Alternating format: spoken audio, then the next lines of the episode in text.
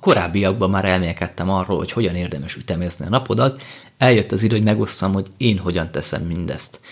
Nincs semmi titok, talán csak annyi, hogy a tervezés már az előző nap elkezdődik, és a következők szerint zajlik. A folyamatot a levelezésem feldolgozásával kezdem. Jelenleg kétféle levelezőt használok, két különböző e-mail címre, leginkább technikai okokból. Az egyik a Microsoft Outlook, asztali verziója, a másik pedig a Gmail. Mindkét levelező esetében rendelkezésre áll a produktivitási rendszerem alapjául szolgáló Todoist bővítmény, melynek segítségével gyorsan és könnyedén tudom az egyes feladatokat konkrétabban, leveleket bepakolni a feladatkezelőmbe. Fú, ez egy kicsit reklámszagú volt, de nem annak szántam. Az Outlook asztali verziójának esetében munkámból fakadóan projekteken dolgozom.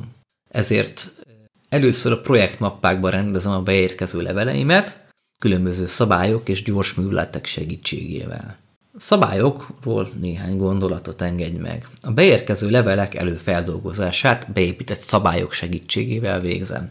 Ez a gyakorlatban úgy néz ki, hogy amikor bizonyos szöveget tartalmazó levél érkezik a postafiókomba, akkor automatikusan pakolja be egy bizonyos mappába a levelet. Legyen a példa projektünk neve az, hogy világbéke. Tehát ha egy olyan levél érkezik, amelynek a tárgyában a világbéke szó szerepel, akkor automatikusan a világbéke mappába kerül. Az ilyen szabályokat végtelenül egyszerű beállítani. Az Outlook egyik másik titkos csodafegyver a gyors műveletek. Ha a postafiókomban mégis marad olyan levél, amit nem tudott a levelezőm egy szabály alapján a megfelelő mappában rendezni, akkor az Outlook gyors műveletei segítségével a megfelelő mappába helyezem át őket. Nálam ez úgy működik, hogy minden projekt kap egy gyors műveletet, ez azt jelenti, hogy az adott levélen vagy leveleken állva a megfelelő gomb lenyomását vagy billentyű kombináció leütését követően a levél pikpak a megfelelő mappában találja magát. Ha meg vagyok az összes beérkező levével, akkor jöhet az elküldött levelek feldolgozása, mivel ezekről sem szabad elfeledkezni, hiszen ezeket sok esetben utó kell követni.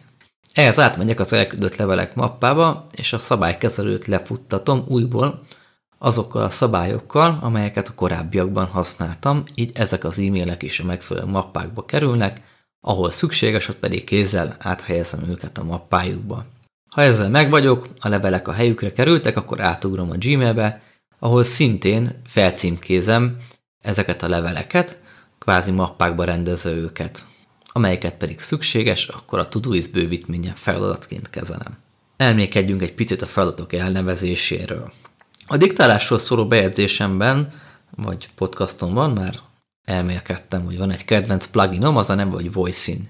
Ez egy olyan plugin, ami a Chrome-ba épül bele, és van egy ingyenes verziója, de úgy gondolom egyébként, hogyha ez is egy abba a kategóriába esik, hogy nem érdemes gondolkodni azon, hogy megvedd, vagy használni az ingyenest, simán belefér, főleg, hogyha sokat kell gépelned.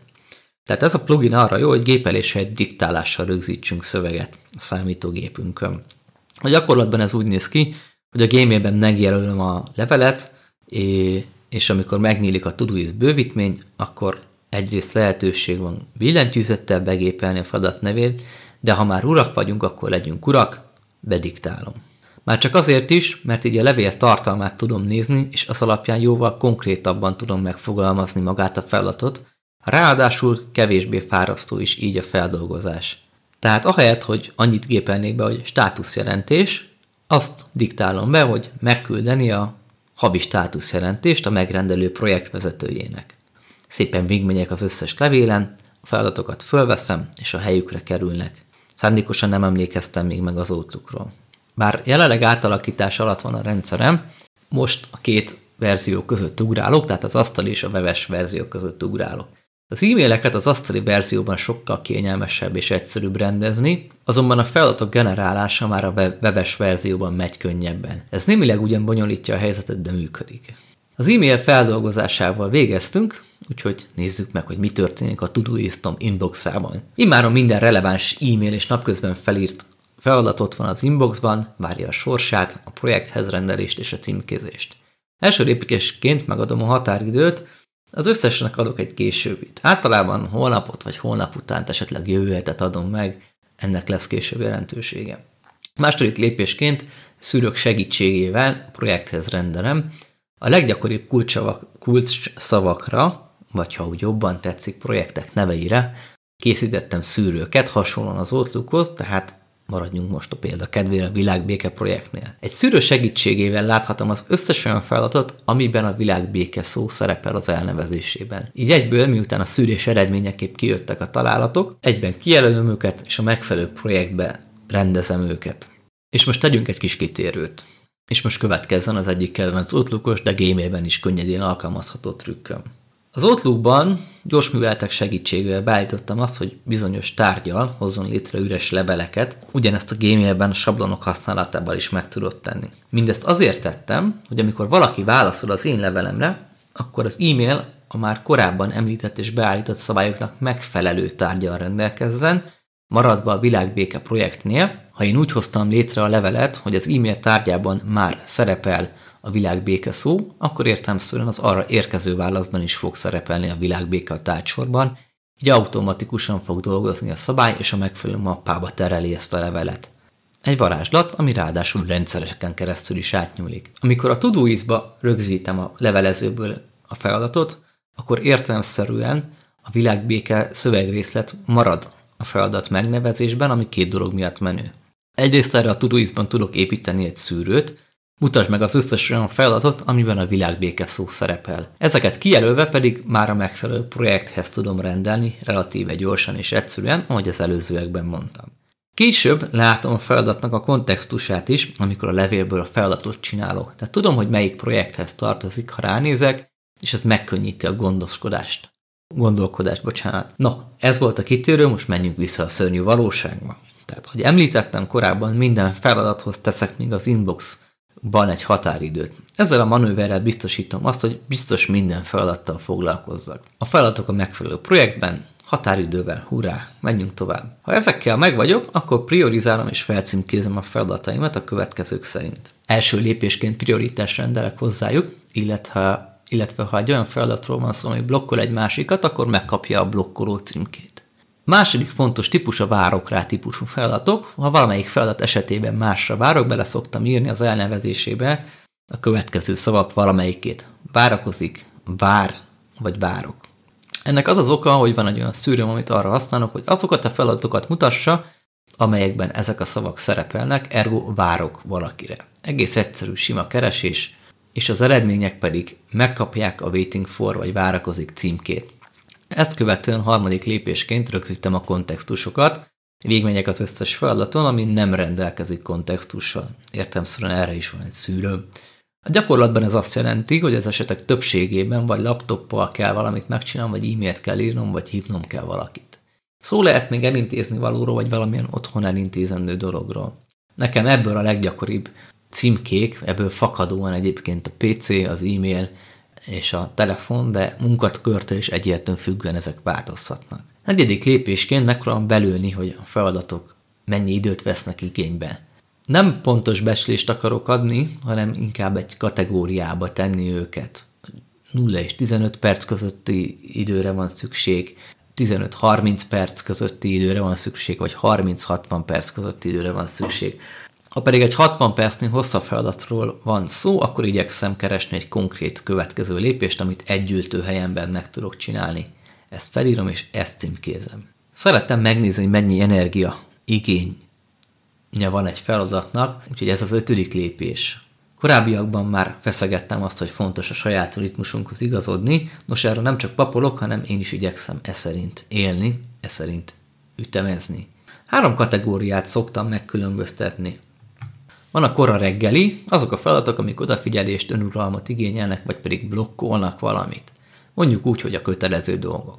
Délelőtt, délelőttre teszem azokat a feladatokat, amelyek esetében telefonálnom kell, vagy analitikus gondolkodást, fókuszálást, összpontosítást és önuralmat igényelnek. Délutánra pedig azokat hagyom, amelyek nem igényelnek összpontosítást. Ha ezekkel készen vagyok, ezeknek a felcímkézésével készen vagyok, akkor mazsolázok és ütemezek. Ez azt jelenti, hogy végigmegyek az összes projekten, és megnézem, hogy melyik feladattal kell holnap mindenképpen foglalkoznom. A feladatokat ennek megfelelően újra határidőzöm, és hogy a naptárlam is könnyen összehangolta legyen, vigyeztek rá egy időpontot is.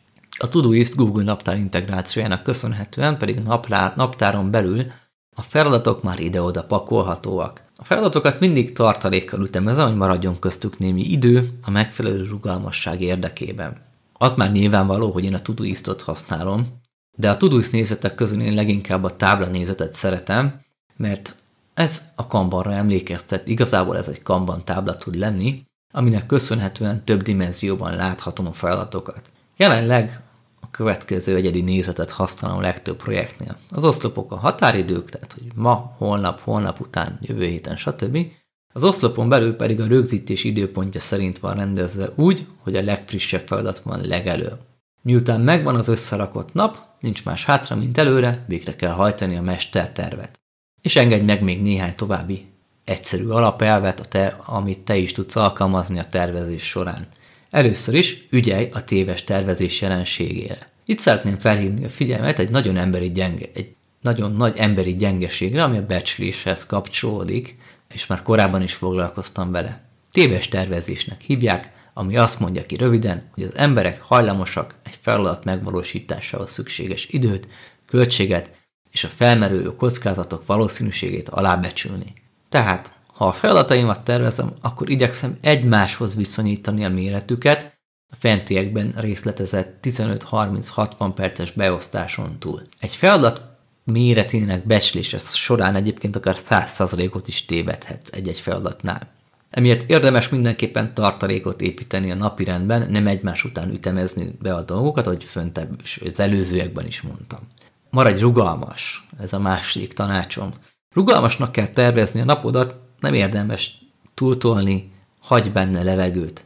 Érdemes a napot felét betervezni, így marad időd arra, hogy agilis legyél, és a belső feladatokat is tud kezelni. A harmadik és utolsó gondolat, hogy mindig maradjon idő a tervezésre. Amikor el vagyok havazva, akkor van a legnagyobb szükségem arra, hogy a feladataimat megtervezzem, hogy végigmenjek ezen a bonyolult folyamaton. Én amikor nagyon sok feladat van, akkor mindenképpen időt kell szakítani arra, hogy te is átgondolsz, hogy abban a kevés időben, ami rendelkezésedre áll, mivel foglalkoz, mik a legfontosabbak. Tehát sose azt mond magadnak kifogásként, hogy nekem nincs időm arra, hogy a feladataim rendbe tegyem, de legyen időd. Pontosan annak kell lenni a legfontosabbnak, hogy a feladataid rendbe tedd, és összeállítsd a következő napi rendedet.